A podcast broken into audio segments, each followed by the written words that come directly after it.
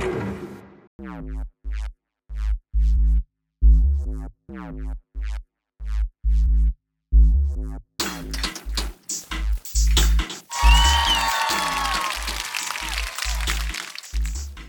んにちは、トビトです。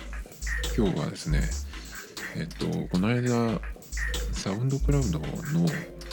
えっと、アカウントを1個消したっていう話をしまして、で、なんでかっていうと、えーまあ、まず、サウンドクラウド何に使ってるかっていうとですね、これの、ポッドキャストの BGM を、え自分で作ってるんですけども、その作ったやつを、えっと、アップする場所として、サウンドクラウドを使ってたんですね。で、その、えー今2つあって、サウンドクラウドは、えっ、と、有料クラウドにしないと、容量が決まってるので、何曲か上げるとですね、えー時間で決まってて、何時間っていうふうに、えーと決まってですね、どのぐらいかちょっと、えー覚えてないんですけど、えーその容量がいっぱいになってしまうとダメなので、まあ、いっぱいになってしまったらですね次のアカウントを作って、えーそこにね上げていくっていう形をとってるんですけども、えー、と最初に、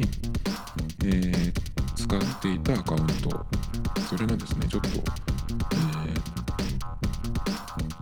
のポッドキャストを Spotify に登録するために、えー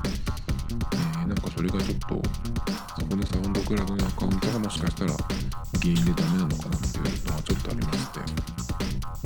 ていうのは何回か喋ってるんですけど、えー Spotify にその自分でね登録を、えーポッドキャスト配信できるように登録しようとするとですね、えーなんか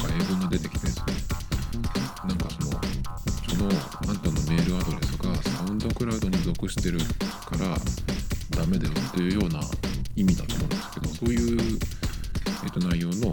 英文が出てきてですね、まあ、結局、えー何回やってもですねそのなん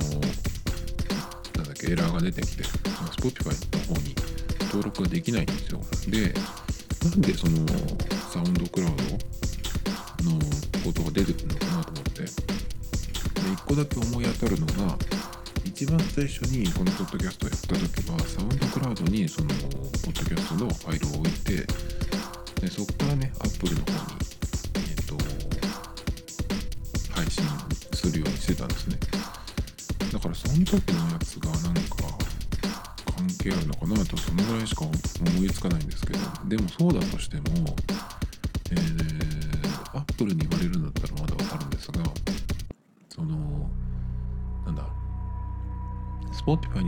に登録しようとしてアンカーの、え RSS フィードを、え入れたらですねそのあのなんだっけメールアドレスがどうのこうの。でそのメールアドレスがえっ、とサウンドクラウドに属してるからどうのこうのっていうねそういうエラーが来るんでなんだかちょっとわかんないんですよね。まあだからとりあえずその思い当たるのが、えーそのサウンドクラウドのアカアカウント1個しか持ってなかったんでその時はね、まあ、それを消したんですよ。でその新しく作り直して、えーまあ、新しい曲を、えー入れ1個のアカウントに入れてとかね、まあ、とにかく作り直してやってみたんですが、まあ、それでも Spotify の方には、えー登録できないということでまあいいやっていうことでね、えー諦めました。だったら消さなきゃよかったじゃんっていう感じなんですけどまあそれでねえっ、とその消してしまった方にアップしてた曲も新しくまあかねアカウントを。2つ目実質まあ1個目なんですけど。まあそれをね、えまた作り直してそこに全部アップし終わってね、まあ、これでようやくその、えーポッドキャストのプロフィールページに、えー入れてるそのリンクいろんなリンクがあるんですけど Twitter とか、えインスタとかね、えーそれがブログもそうですね。ブログの方もやってるんですけど。そこのリンクが全部これで埋められたっていうことででもね Spotify にえっ、と登録できないのはまあ残念っちゃ残念なんですけどこの間リビルドっていうポッドキャストを聞いてたらですねそこの、えー宮川さんっていう方がやってるんですけどその宮川さんがね、Spotify に最近その登録したよっていう話をしててでそのリビルドが聞かれてるそのリスナーのどこで聞かれてるか何経由で聞かれてるかっていうねそのそれを見ると Apple のポッドキャストがやっぱ圧倒的。で Spotify の方は今のところなんかその Apple の、えー、方に比べると20分の1とかって言ってたんですね。まあ僕のそのこの番組をその聞いてくださってる方はほとんどがでまあ一応アンカーで配信してるのでアンカーの方でもね、えー、聞いてもらえればその集客っていうことで、ね、いいんですけどなぜかアンカーの方はもう数パーセント。でもアンカーで聞かれた形跡があんまりないんですよね。だからねちょっとアンカーと Spotify はまず、えー、連携というかねアン、えー、Spotify がアンカーを買収してるはずなんでその辺はなんかこうやってほしいなっていう感じなんですけどどうなってるんですかね？なんでダメなのか未だにちょっとわかんないんですがまあだからねまあリビルドでそんな感じだからまあいいかと思ってっていうことでね、えー、ほっとこうと思いますね。まあ一番いいのはねあの Spotify の方からこのポッドキャストを登録したいって言うとね言われるくらいになそれとですね、えっと、前回、ちょっと終わり方を変えたんですよ。ちょっと。終わり方を変えたというかですね、えっと、一番最後のところですね、え、っとですね、その読み上げる、テキストを読み上げるのをちょっとやりたいなと思って、この、まあ、その最後のところに、なんていうかその自分じゃなくて、ナレーションをね、ちょっとこの入れたいなって思って前にずいぶん前にもうどのぐらい前なのかなわかんないけどかなり前に聞いていた。10年以上前に聞いていたですね。えっとラジオ番組が好きな番組がありまして。でそれがね終わる時にあのナレーションが入るのがあったんですよ。それがねちょっとかっこよかったんであのそれをパクりたいなと思って。でそれを、えー、それがねまあ英語のナレーションでまあこの番組は東京 FM で、えー、お送りしましたみたいな感じだと思うんですけど。でねそれを急にやりたいなと思って最初は Mac のそのなんだろうテキストの読み上げ機能そういう感じでいいやと思ってたんでそのいかにもロボットが喋りましたみたいなねそういう感じでいいかなと思ったんですけどえっ、ー、とまあ単純に読み上げるだけだったらテキスト書いてそれをあの選択してっていう感じで簡単に読んでもらえると思うんですけどそれだとそのポッドキャストに入れる場合音声ファイルにしなきゃいけないんでそれはどうやったらいいのかなと思って、まあ、ちょっと調べてたらですねえっと Mac でどうのこうのっていうよりかはえっと Web サービスでブラウザからねえっとテキストを自分で入れてでどのくらいのスピードで喋るかっていうのとその音声ですね。その喋るナレーター。英語だと、えー、アメリカ英語で男性2人女性2人いてまあと結構ねイギリス英語とかオーストラリア英語とかあともう一個英語で何かあったなあと他の言語もちょっとあって日本語も1種類ぐらいあったのかな。っていう感じでねそういうのが見つかったんでそれでこう喋ってもらってそれをあの簡単にダウンロードできるのでそれを入れたんですよ。なんですけどそのセリフがねちょっと自信がなくてその僕がえっ、とその真似したい、えー、ラジオ番組はナイトワープっていう番組なんですけどでそれをね YouTube でまだ、えー、どっかにないかなと思って探したらですね2本だけあったんでちょっと聞いてみて最後の方をね聞いてみたんですよ。何て言ってるかね。大体その覚えてはいたんですけどちょっと自信がなかったんでもう一回聞き直してみたんですよ。でそうしたら、えー、まあナイトワープいいのアットホームの後にうんと This program was broadcasted っていう東京 FM って言ったと思ったんですよ。だけど英語がもう全然ちんぷんかんぷんだからそういう文章で合ってるのかなと思ってまずブロードキャスト聞き取れたんだけどブロードキャスティってっていうふうに過去形になってるように聞こえたんですよね。でその後、まあ、東京 FM は、えー、ちゃんと聞き取れるんですけどブロードキャスティッドの後ブロードキャスティッド U って入ってるように聞こえたんでえっ、ー、とちょっとねその broadcast が broadcasted か分かんなかったんで前回のやつはね broadcast になってると思います。だけどもう一回聞き直してみたら broadcasted って言ってたんでそれをちょっと変えて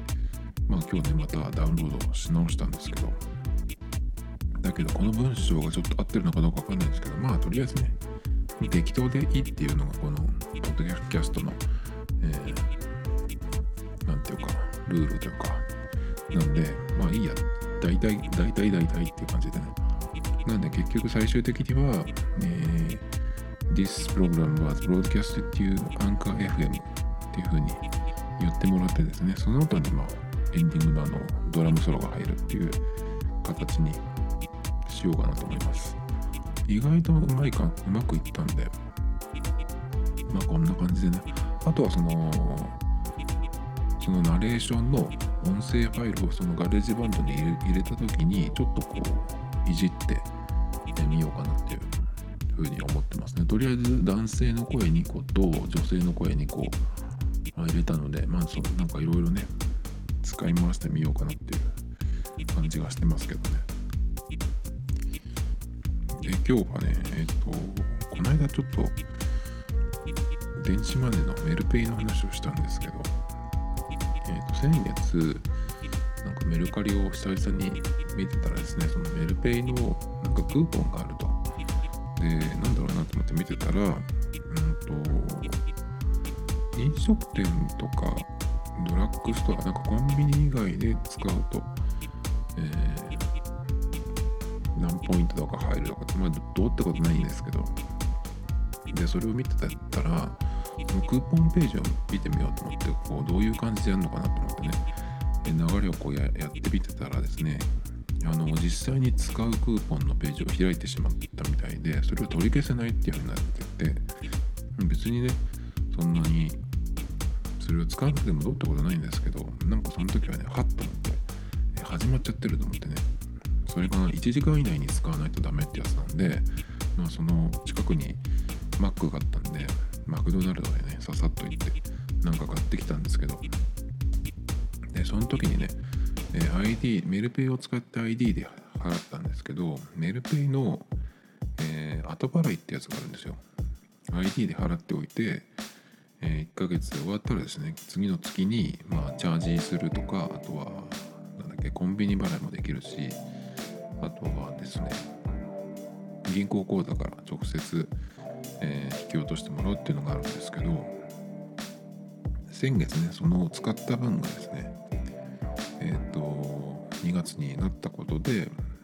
支払えるってことになったんでとっととやってしまおうと思ってね忘れちゃうと。めんどくさいんじゃないですか。なんでえー、今日ね、え、支払おうと思って、で、どうやって支払うとかなと思って、前にも一回やったことあったんですけどもう、半年ぐらい前に一回やっただけなんで、ちょっと忘れちゃってたんですよ。で、見たらですね、そのメルペイ残高っていうね、そのチャージして使う、そのメルペイ残高を使うか、え、口座引き落とし、銀行口座引き落としか、コンビニ払い。で、メルペイ残高を使用するときは、そのメルカリのポイントを使えるんですね。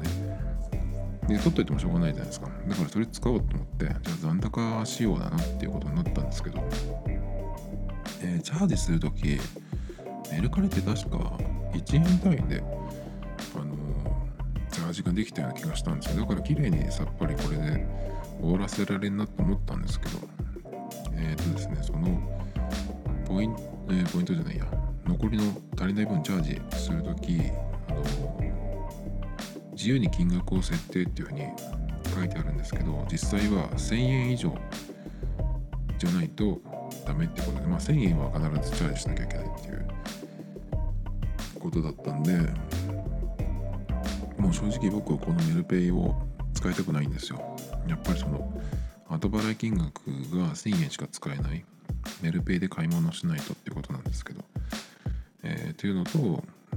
あとね、まあ、1000円しか使えない。そしてそれで1000円以上使いたかったら、チャージしなきゃいけないっていうことでやっぱり普段クイックペイとかねあと PayPay とか使ってる時に全部あのクレジットカード紐付けで使ってるんですよ。だからその限度額はカードの限度額になるんでまあそれでもねうんと普段その電子マネーというかそのキャッシュレス決済クレジットカードを出す以外の決済でまあね何万とか何十万とかっていう支払いはしないんですけどだけどねちょっと1000円しか使えないチャージしないと1000円しか使えないってのはちょっともう話にならないよってことでメルペイはもう使わないって決めたんですよ。なのでまあさっぱりここで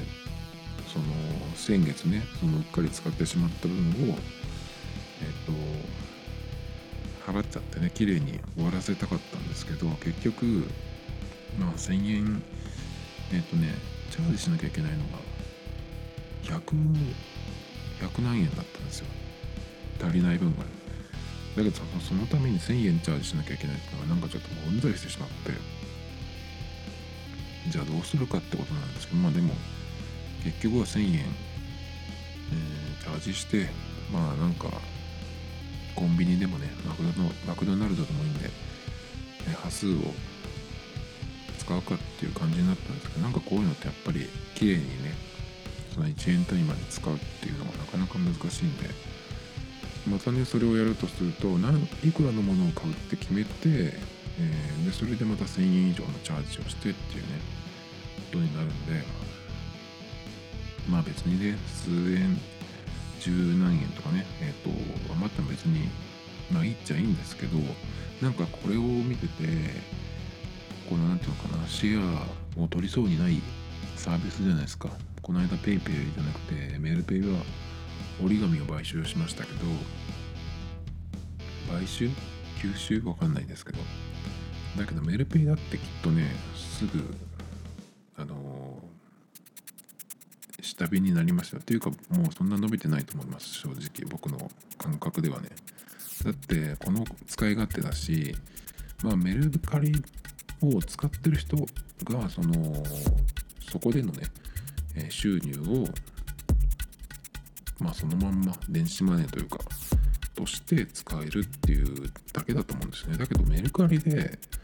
あのせっせと物を売ってる人はやっぱ現金が欲しいんじゃないかと思うんですよね。だからまあ多少手数料とかあっても自分の口座に入れたいっていう人の方が多いんじゃないかなと思うんですよね。だからそう考えるとメルペイでの、うん、取引そのメルカリ以外でね使うケースってあんまないんじゃないかなっていうふうに思いますけどね。でこうやってねその使い切れなくてまあいいやってなって余ったその端数を最終的に諦めさせてパクろうっていうのって結構そのこういうサービスやるのって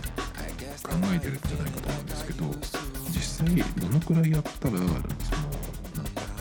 端数をパクることでね最最後に利益が出るのかなとかちょっと思っちゃうんですけど銀行とかでもそうですよ。あの辞める時にその端数をいくら以下だとまあ、手数料がかかるからこのいいにするかとかっていうのがあるんですよね、まあ、そうするとその分お金が銀行の方に、まあ、上げちゃうというかそういうふうになるなったと思うんですけど。だからねやっぱりこういうシェアを取りそうにない、ペイペイ系のサービス、まあ、チャージして維持をして使わないってことですね。なんかポイントとかを、え、もらった場合それの出口としてだけ考える。で余分な、分は絶対にチャージしないっていうことですね。やっぱりそのチャージして使うっていうのはもうちょっと古いなっていう感じがしますね。今日はね他にもですねちょっとファッション系の、えー、話題がいくつかそのブックマークにいっぱいあったのでちょっとその辺を消化していきたいなと思っていて、まあ、2020年になったっていうことで今年のねそのファッションどうなるのかなっていうのはちょっと、えー、気になってるところなんですけどね、これはですね、防具の記事でですね、環境問題に多様性の向上、2020年代のファッション業界はどこに向かうのかっていうこの記事でですね、まあ、え、いくつかそのテーマがあるんですけど、なんで僕が今、その、まあ、年が変わったタイミングっていうのもあるんですけど、ここからね、ファッションがどうなるんだろうっていうのを、え、ちょっと思ってるかっていうとですね、最近、まあ、ここ何年か、えーと、ファッションがどんどんそのカジュアル化してきて今結構そのスウェットにスニーカーみたいな。それもそのなんか、えー、普通の人じゃなくて結構その高級車に乗ってるようなお金持ちの人とかがそういう感じになってきてるんで、えー、かなりそのファッションのカジュアル化というかね。ララフな感じだけど、えー、アイテムは高級だったりとかってするっていう感じのファッションになってきてまあ割とスポーツメーカーがそのトレンドを作ってるみたいなところがちょっと見えるっていうのが最近割とトレンドの傾向っていう感じなんですけどえ、っとですねまあこれちょっとどこで見たか忘れちゃったんですがちょっとリンクを取っとくの忘れちゃったんですけどあのメンズファッションがねその今コレクションが、えー、終わったところで、えっと、来年の秋冬のコレクションだと思けど結構ねそのスポーツカジュアルとかっていうよりかはテイラードのものが増えてるんですよ。なんかそういう方に、えー、したいのかなっていう、まあ、それが流行るとかっていうような段階じゃないんじゃないかと思うんですけどまだ。どっちかっていうとそのそういう方に仕向けたい。よくあるんですよねそのファッション業界って。やっぱり一通りその新しいアイテムなりスタイルが行き渡った時に今度はその逆方向にシフトさせてまた違うものを買わせたいっていうのがあると思うんですけどなんかそういう感じがなくてあとはねうんとそのカジュアル系のファッションでスポーツカジュアルみたいになるとそのアイテム数が結構減るのかなってでデイラードにするとやっぱりその値段が上げられるっていうのがあったんですね。その後は身につけるアイテムも増えるので単純にその T シャツ1枚っていうよりかはシャツにジャケットってなるだけでも2個増えるじゃないですか。なんでねそういうことなのかなとかちょっと思ってるんですけど。えー、っとねそれでこの防具の記事にもですね、6つのテーマがあるんですけどまず最初1番にストリートスタイルにおけるトレンドの終焉っていうのがねあってですね。まあ結構そのラグジュアリーなブランドがねそういう、うん、スポーツとか、えー、ストリートスタイルからちょっと変わってきてるっていうクラシックな方に多分だけど2000ノームコアっていうのがそのトレンドになった時そのすごく地味な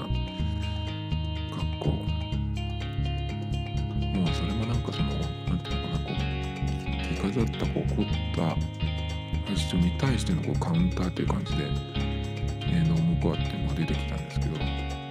割とでも今もそういうのがちょっとベースにあるかなっていう感じはしますけどね。だからそこがそこからまたさらにこう逆方向に行くっていうようなね。ノームコアっていうのが出てきたのっていつもだろうな。確かスティーブ・ジョブズが亡くなった頃って結構なんかそのジョブズのファッションとかも、えー、と引っ張られてそういうね風に言われてたりしたんですけどジョブズが亡くなったのって2000何年頃？11年ぐらい？もうちょっと後？だからまあそれを考えると、まあ、10年周期っていう感じで逆方向にちょっと行くのかなっていう感じはするんですけどでもねちょっと個人的にはどんどんねそのファッションが、えー、カジュアル化してきてるっていうのはそれはもうなんかトレンドっていうだけじゃなくてもう古い感じがするんでやっぱりそのコンサバな格好とかねそういう TPO 的にそういう服装が必要ってことじゃなければやっぱりカジュアルな方にどんどん行くんじゃないかなっていうのがあるんでザラとか見ててもあのー、今結構まあテーラードのものが結構多いんですね。ジャケットとかね。割とパンツもスラックス系のものが多かったりとか。でもまあ単純にそのシーズンの立ち上がりだからっていうのもあると思うんですけど夏物になってくるともっともっとどうしても軽くなってきちゃうんでまずその冬物である冬の時期でっていうのもあるからまあジャケットとかをねその出してきてるのかなっていうのもあったんですけど結構柄とかもかなりクラシックな柄チェックの柄とかが多かったりするのでやっぱりそういう流れを、え作ろうとしてるのかなっていうのはちょっと思いますけどね。だけどその何て言うのかな。もう完全にそのクラシックの方に行くっていうよりかはうん今のそのカジュアル化したファッションにそのクラシックというかテイラードの要素をねカジュアルな雰囲気でこう乗せてくるというかそういう感じなんじゃないかなっていう感じがするんですよね。そう思ってたらですねえっ、ー、となんだっけこのオフホワイトっていうブランドをやってるなんだっけなえっ、ー、とデザイナーの名前を思い出そうとしてるんですけどバージル・アブローですね。バージル・アブローっていう、え、ストリートブランドののオフホワイトっていうのをやってる、え、デザイナーがいるんですけどそのバージル・アブローが今ルイ・ヴィトンのメンズの、えっと、デザイナーもやってるんですよね。でこのヴィトンのその2020年の秋冬コレクションとか見てるとやっぱりそのテイラードをかっちりした服装もすごくたくさん出てくるんですけどその中にやっぱりちょっと変形した形のジャケットだったりコートですね。それとかあとまあかなり大胆にもう作りはえっ、ー、としっかりしたテイラードなんだけど何ていうの？パターンとか切れ目にあ生地に溝というか切れ目が入ったようなねデザインとかがあってですね。まあジャケットコートそれからフーディーとかもそうですけどかなり面白いデザインになっててですね。あなんかやっぱこういう感じになるのかなっていう気はしてますね。でもパンツのラインとかもちょっと太くなってきてるかもしれないですね。あの日本人のそのなんか子供っぽいファッションのそのビッグビッグシルエット見たいなああいうなんかちょっとダサいのじゃなくてうーんなんて言ったらいいのかな。でもまあちょっとまた腰回りは割とジャストぐらいな感じなんだけどちょっとやっぱりゆとりがある感じ。でえっとねまた下の部分から割と太めな感じでそのまんまこうズドンと落ちてくるような感じかな。あとは丈もね結構大きくワンクッション以上入ってるような感じなんでやっぱりパンツのシルエットとかもまたちょっと変わってくるのかなっていう感じですね。でもあのスラックスとかでえっとねお尻の後ろというかその何て言ったらいいの？体にフィットしたパンツのラインっていうのはお尻のところから膝までがこうダブダブしないでピタッとこうなるようなデザインが、えー、と多いんですけどイタリアのそのクラシコのコンサバなファッションとかねパンツ見てるとその体の形になってるという感じでね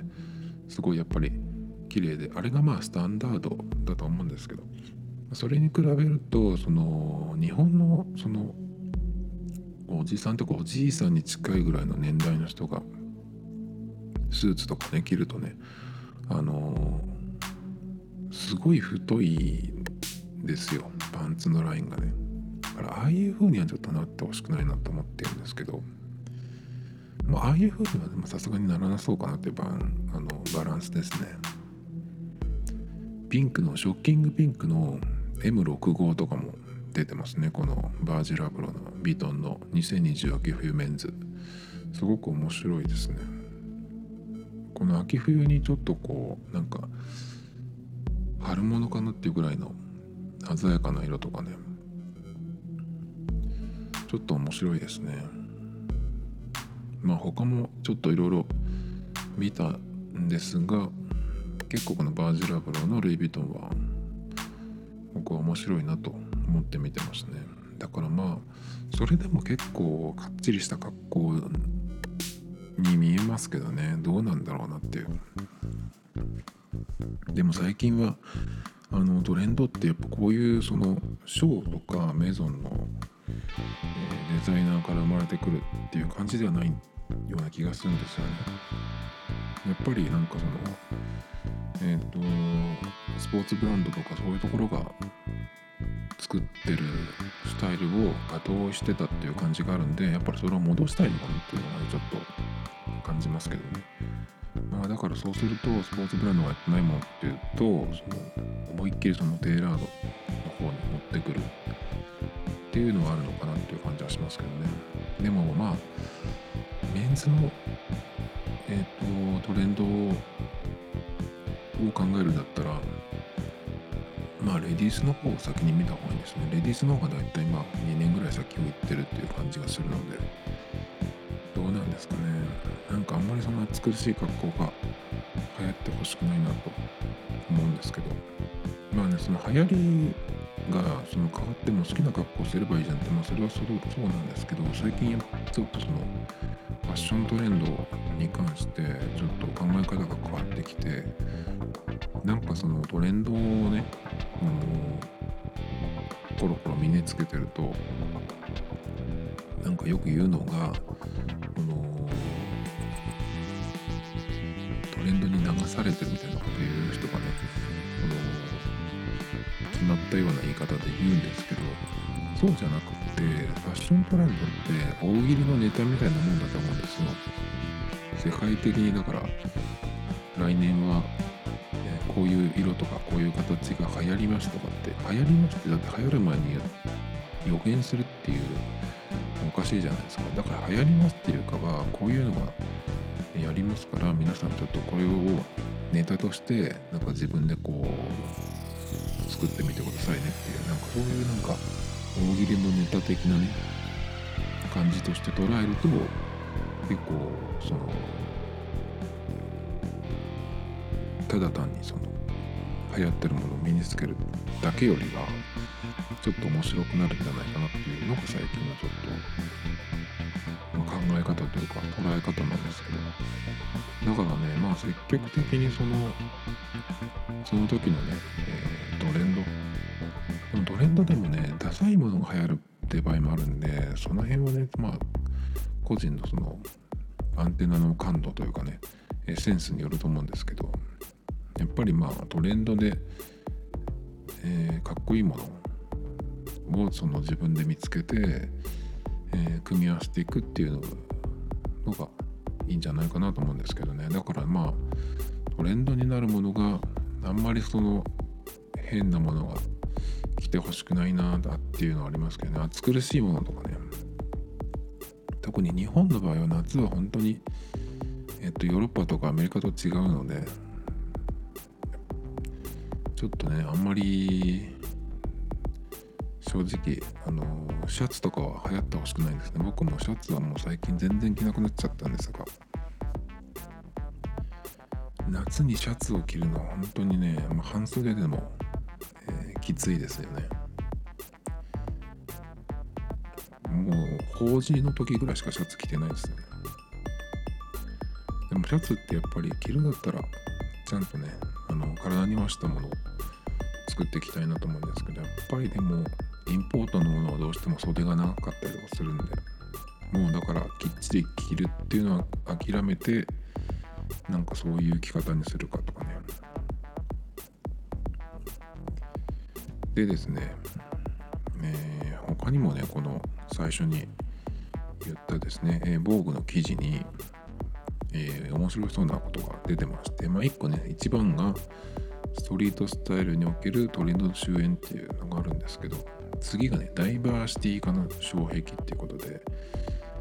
まあ簡単に言うと最近結構そのモデルとか、えー、どのぐらいかな10年ぐらい前かなメンズのモデルでもすごく細い人がガリガリの人が出てきてねやっぱりこういう体に合うものがやっぱりかっこいいものなんだっていうような感じで、まあ、それに、えー、みんなが合わせていくっていう感じだったと思うんですけどそうじゃなくて、まあ、ダイバーシティってことは、まあ、多様性っていうことになると思うんですけど、まあ、どんなねいろんなその体型の人でもいいじゃないかっていうようなその風潮、ね、結構ねその最近はデブってるモデルの人も出てきたのかなあんまりその細すぎないモデルを使ったりとかするんですけどでも結局そういう方向に行ったとしてもなんていうのかなやっぱりかっこいいもの綺麗なものっていうのはそういう多様性じゃなくてこういうものっていうところに、えー、落ち着くというかね帰るんじゃないかなと思いますけどあとは最近はよくその LGBT ねそれもなんかそのよく思われたい人にとってはそういうのをねあの取り入れていった方がいい人に思われますけどでも変なものは変気持ち悪いものは気持ち悪いっていうものあるんでこれもなかなかねえー、完全にその認められるみたいなことにはならないんじゃないかなと思いますだから日本だって新宿の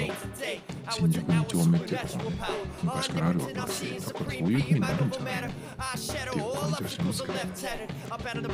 それでですね他にはですね強調すべきは胸より脇っていうことでこれもちょっとよくわかんないんですけどこれはレディースの話ですねまあそのファッション的にそのその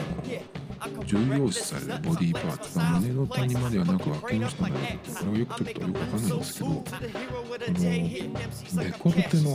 ラインからこう脇の下まで大きく開いたマディトップっていうねそういうのがなんか出てきてるそうなんですけど、まあ、ドレスとかの話ですよね。これをだけど普段着でやったら芸能人とかねそのアメリカの女優とかじゃなくて、えー、やったらねちょっと恐ろしいなってで脇毛の注目の高まりは未処理の脇毛を隠すことなく自分らしさの象徴だとする人々の増加やとかね、えー、そういう人をクールだとする風潮の背景にあると考えられるっていうんですけど。いやこんなのただの変態でしょ。こういうとこがなんか行き過ぎる感じがするんだよなっていう気がするんですけどね。それからですね。まあ、あとはまあジェンダーのこととか、え、環境問題とかねありますけどまあこの辺はまあいいかなで個別にねちょっと気になったアイテムがあってこれはもう1月23日の記事なんで1週間以上前なんですけどロエベのね iPhone ケースがこれはなかなか面白いなっていう感じですね。えっ、ー、と、レザーのケースなんですけど、象の顔が後ろにくっついてます、立体的に。だから、何ていうの、えー、背中を、カメラ側を、えー、下にして、テーブルとかに置いた時に、あの絶対こうガタガタする、そのぐらい盛り上がってる、えデザインなんですけど、でもこれちょっといいなっていう感じです。なかなかないデザイン。思い切ったデザインですね。で、これが、えっ、と店舗とオンラインストアで販売中かだけどお前まだ他のカーフスキンのブラックカバーは2月20日に発売し3月中旬以降に iPhone11 11 Pro Max のサイズ展開も開始予定ってことなんでまだねえ、このシリーズが出るってことなんですけどちょっとこういうの面白いなってあんまりその iPhone のケースで、え、欲しいなってものはなかなかないんですけどあとは MAX サイズ大きい方のサイズ使った人はね結構ねあの選べないですよね。どうしてもサイズが、ね、大きいのはなかなかないんですけどでもこういうねロイエベがその MAX サイズのやつまで作るっていうのはなかなかいいなと思いますけどね。あともう一個面白いなと思ったアイテムがですね、えー、メゾンマルジェラとリーボックのコラボによる超異色のインスタポンプフューリーが登場ということで、えー、ポンプフューリーって言ってパッと思いつく人だったら話が早いんですけどこれもでも90年代に出たデザインですかね。すごくその、まあ、デザインもそうだしあとはなんだっけこのなんていうの？気候？このなんて言ったらいいのかな。テクノロジーがやっぱりちょっと他にないその空気のね出し入れで足にフィットさせるってやつなんですけどそれと何て言ったらいいの？これは。うん。ブーツですね。それが合体したようなデザインでさらにつま先が割れてるんですよ食べみたいに。これがねだけどちょっとこう言葉で言うとピンとこないかもしれないですが、まあ、ちょっとリンクを貼ってあるんで是非ね見てほしいなと思うんですけどこれちょっと良くないですかっていうデザインでですね2型あって、まあ、同じような感じなんだけど1個がハイヒールみたいになってるんですよ。でもう1個がもうもう1個もヒールがあるんだけどえっ、ー、とこれはどう違うのかな？メンズとレディースっていうことなのかな？えー、ちょっとねわかんないんですがそれはあハイヒールとフラットソールのフラットソールの2型っていうことなんですけどまあフラットソールって言ってもちょっとヒールがあるんですけどまあどっちかって言ったらあでもどっちもねルックス結構いいですけどね。ハイヒールがすごく高いですねヒールが。昔のなんか室奈美恵さんが入ってたようなそのぐらい熱いですね。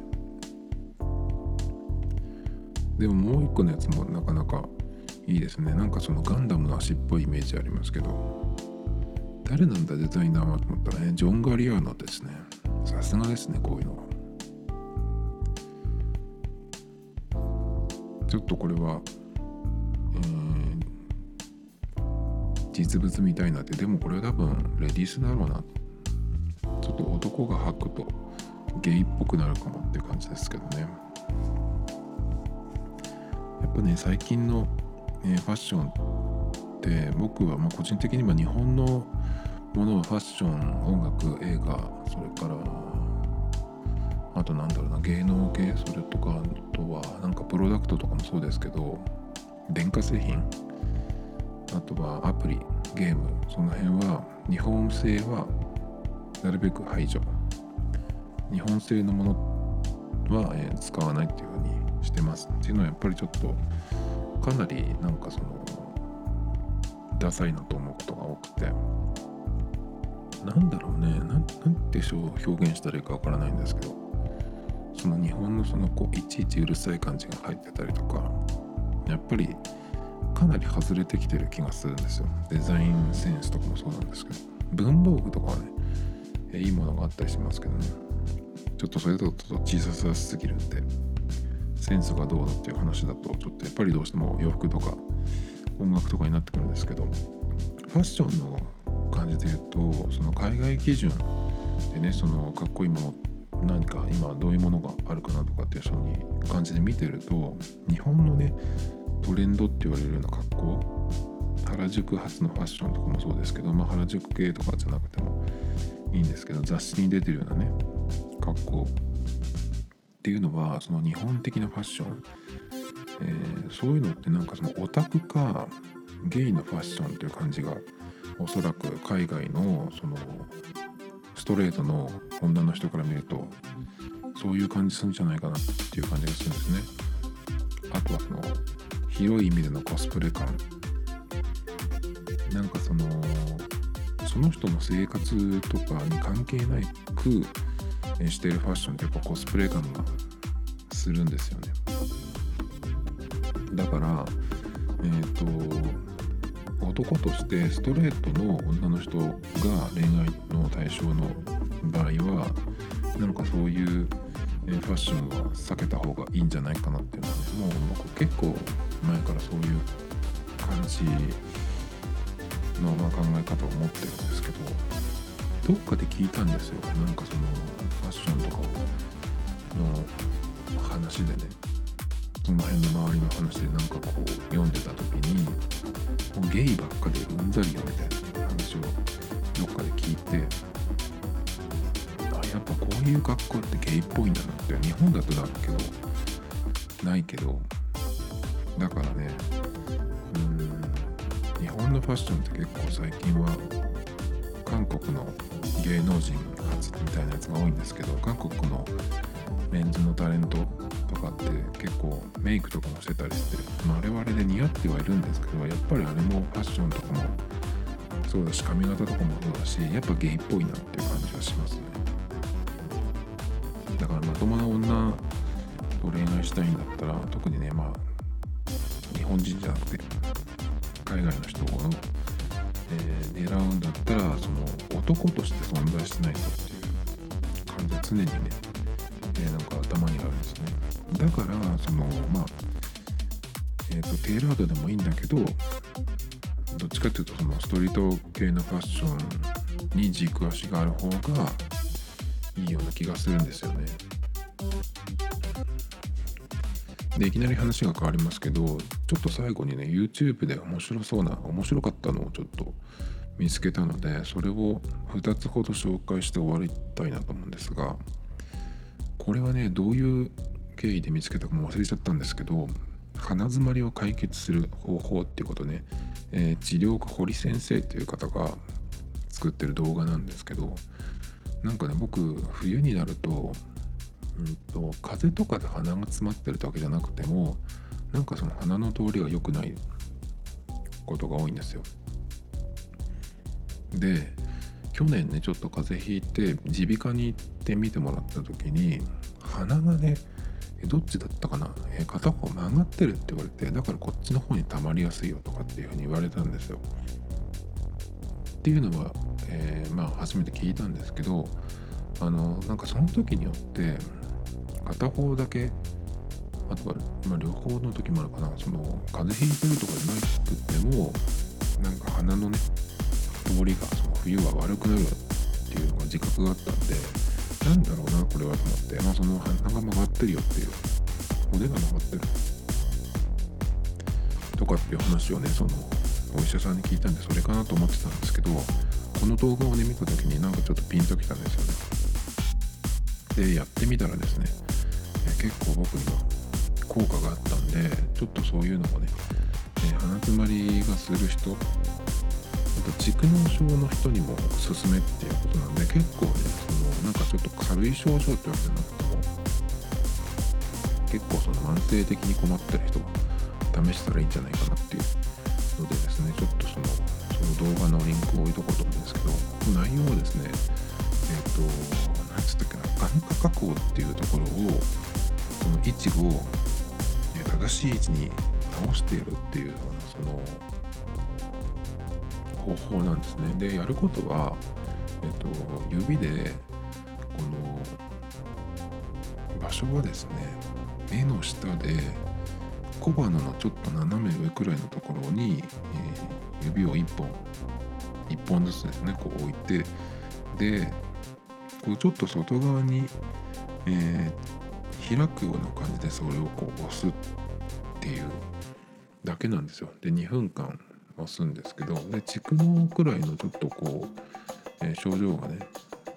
結構ヘビーヘビーめな人は少しこう下を向きながらやるといいとかってこの動画に、えー、しっかりねこのやり方があるんですけど結構ね、えー、僕は、え、効果が出たんでその場所がねその正確に分かるかどうかっていうのをこうやっていって、え自分で見つけるしかないのかなと思うんですけどこれが意外と役に立ったのでちょっとこれをまず紹介したいなと思います。えっとこの堀先生っていう方はねそのあれなんですよ。結構コテコテ系の関西弁で僕が割と苦手な感じだったんですけどまあ我慢して我慢して聞きました。でもすごい明るくていい人なんであの分かりやすいと思います。もう一個はですね、えー、実にくだらないやつなんですけどジョン・ケージっていう、えー、現代音楽の、えー、音楽家ですね。の人が4分33秒っていう曲えー作品をがあるんですけどそれはですねまあ音楽じゃなくって、えーピアノの前に座って何もしないっていうやつなんですよ。これはまあ CD とかで録音するような作品じゃなくてステージでねやったんですね。確か。そのステージの上にピアノがあってそこに出て行って4分33秒何もしないっていう、えーまあ、曲なんですけど曲って言っていいのか分かんないですけど。で、まあ、前衛的なその音楽家のやることなんででそれは何どういう意味かっていうとその4分33秒何もしないわけなんだけどその時にこう会場のざわざわした。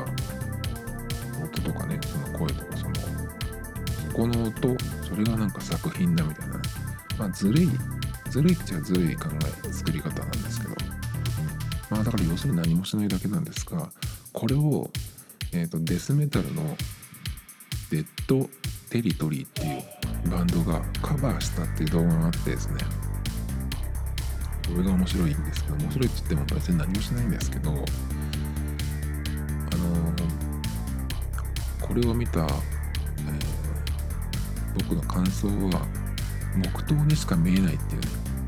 長い木刀木刀って普通1分ぐらいだと思うんですけど4分33秒にそのデスメタルのバンドのメンバーが楽器を持ってね、えー黙ってるっていうそういうなんかシュールな動画だったんですけどちょっとこれも面白かったのでリンクを貼っとこうかなと思います。Tomito Times Podcast. This program was broadcasted you Anchor FM.